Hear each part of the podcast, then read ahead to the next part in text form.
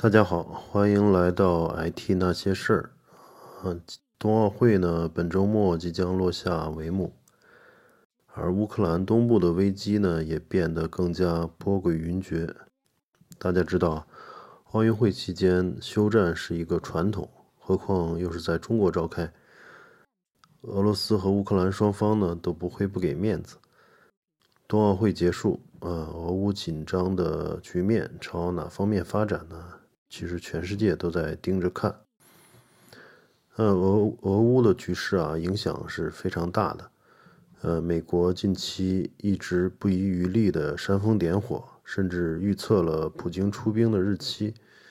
呃，可以看出来，美国是唯恐天下不乱。啊，全球股市呢，也在几次消息传出后引发大幅的震荡，金价走高，避险情绪升温。而俄罗斯一方呢，按兵不动，并多次在媒体发布会上明确放话，不会侵略乌克兰。欧盟的领头羊德国、法国也忙得不可开交啊，总统、总理马不停蹄，试图从中斡旋。那从目前的形势来看啊，发展成一场呃规模热战的可能性并不大啊。我们来分别说说各方的利益啊。那么从美国来说，呃，最近国内的通胀形势严峻，疫情还在肆虐。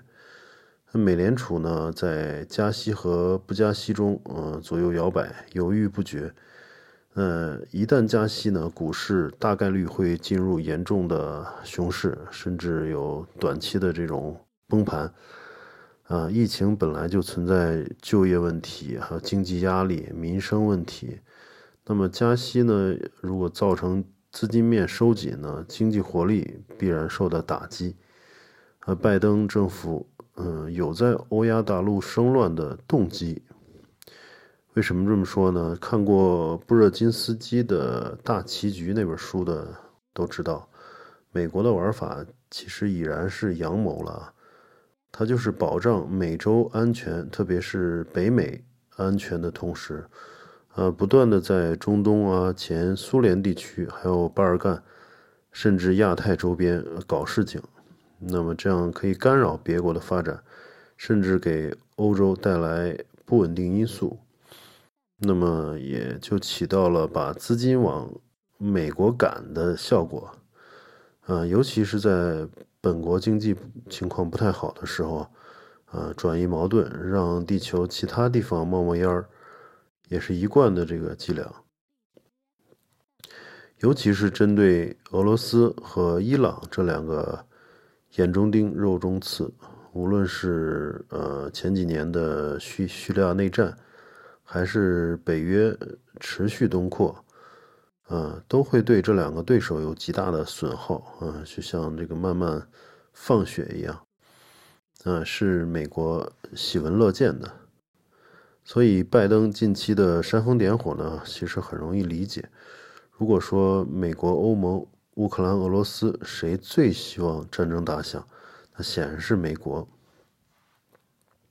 那么再来说说欧盟啊，作为北约的加盟国，特别是德国、法国，其实是比较难的啊，两头难做。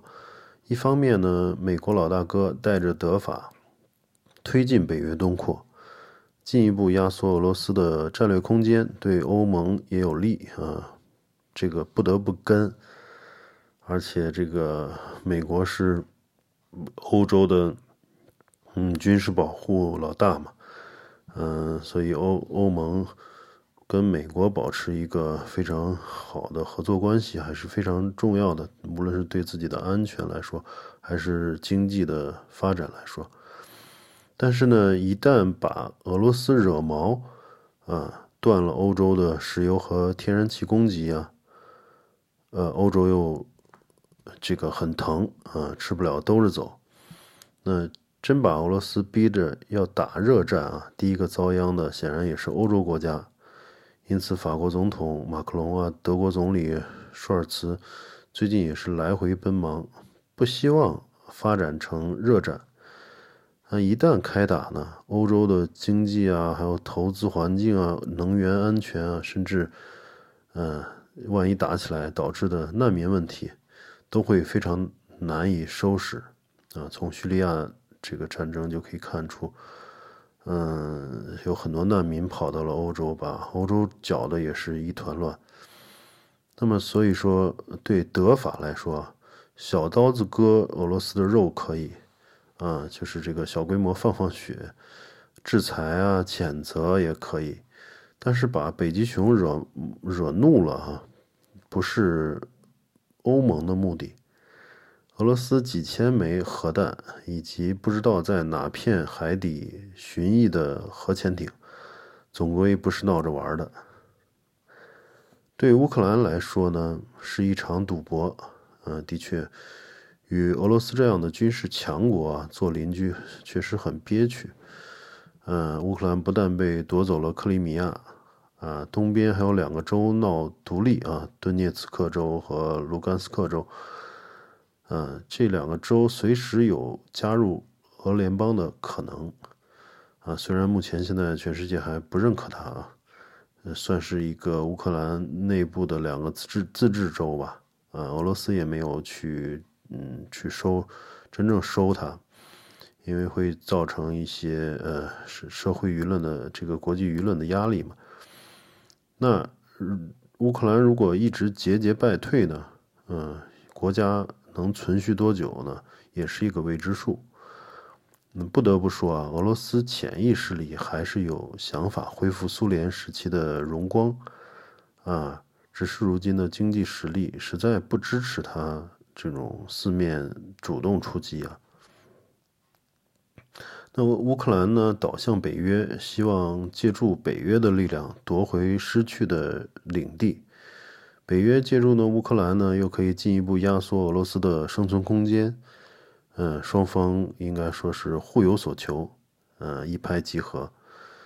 但乌克兰也应该明白啊，从前几次俄罗斯出手来看，美国并没有和俄罗斯直接冲突的意愿。如果如果这个乌克兰过于叫嚣，啊，俄罗斯真的收拾他，恐怕美欧并不会直接参战，最终有可能白挨一顿胖揍。因此，乌克兰擅自打响第一炮的可能性也不大。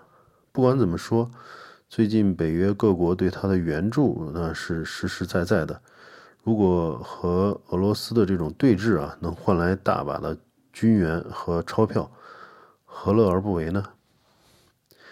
那最后说说俄罗斯啊，俄罗斯的经济啊，实际上已经落到了广东省的后面，嗯，已经不如中国的一个省了啊。虽然有一大堆核武器，呃，这个战斗力也比较强，但是这年头，谁也不敢首先动用核武啊，搞不好就是反人类罪，提前葬送国家和政权。嗯，而常规部队的这种装备啊。和呃人数，肯定是打不过北约的。嗯，普京又不傻，侵略乌克兰不但会遭受全世界的质疑，呃，在正义性上就不占理嘛，然后舆论上也会更加孤立自己，嗯，而毫无好处被拖入一场战争，实在不是什么好的选择。呃，对普京来说，陈重兵在俄乌边境，无非就是要告诉北约及乌克兰，我的底线在这里啊，不要再往前走了。无论是乌克兰加入北约也好，还是乌克兰对克里米亚或者东乌克兰东部两个自治州动武啊，企图改变现状，那么俄罗斯绝对会出出手。如果是这种情况下呢，那这场热战的起源就变成了北约及乌克兰挑事了啊，而不是俄罗斯。嗯，所以开弓没有回头箭。如果打到大家无法承受，把乌克兰变成另外一个叙利亚，呃，北约和乌克兰都得掂量掂量了。说白了，对于美国和北约扩不扩到乌克兰，哈，其实真不是什么大不了的事。但是对于俄罗斯来说，一旦乌克兰加入北约，呃，家门口就面临部署一大堆导弹、飞机、反导系统，这个是非常难以容忍的。嗯，大家也知道以前的这个古巴导弹危机啊，如果苏联把这个导弹都部署在古巴，在那个美国的门口，呃，美国也是非常非常不可不可能接受的，对吧？那么，所以俄罗斯现在的态度就是底线我已经画出来了，北约东扩止步于此，啊，越线就打，大不了打烂乌克兰啊，甚至打烂欧洲，啊，互相伤害。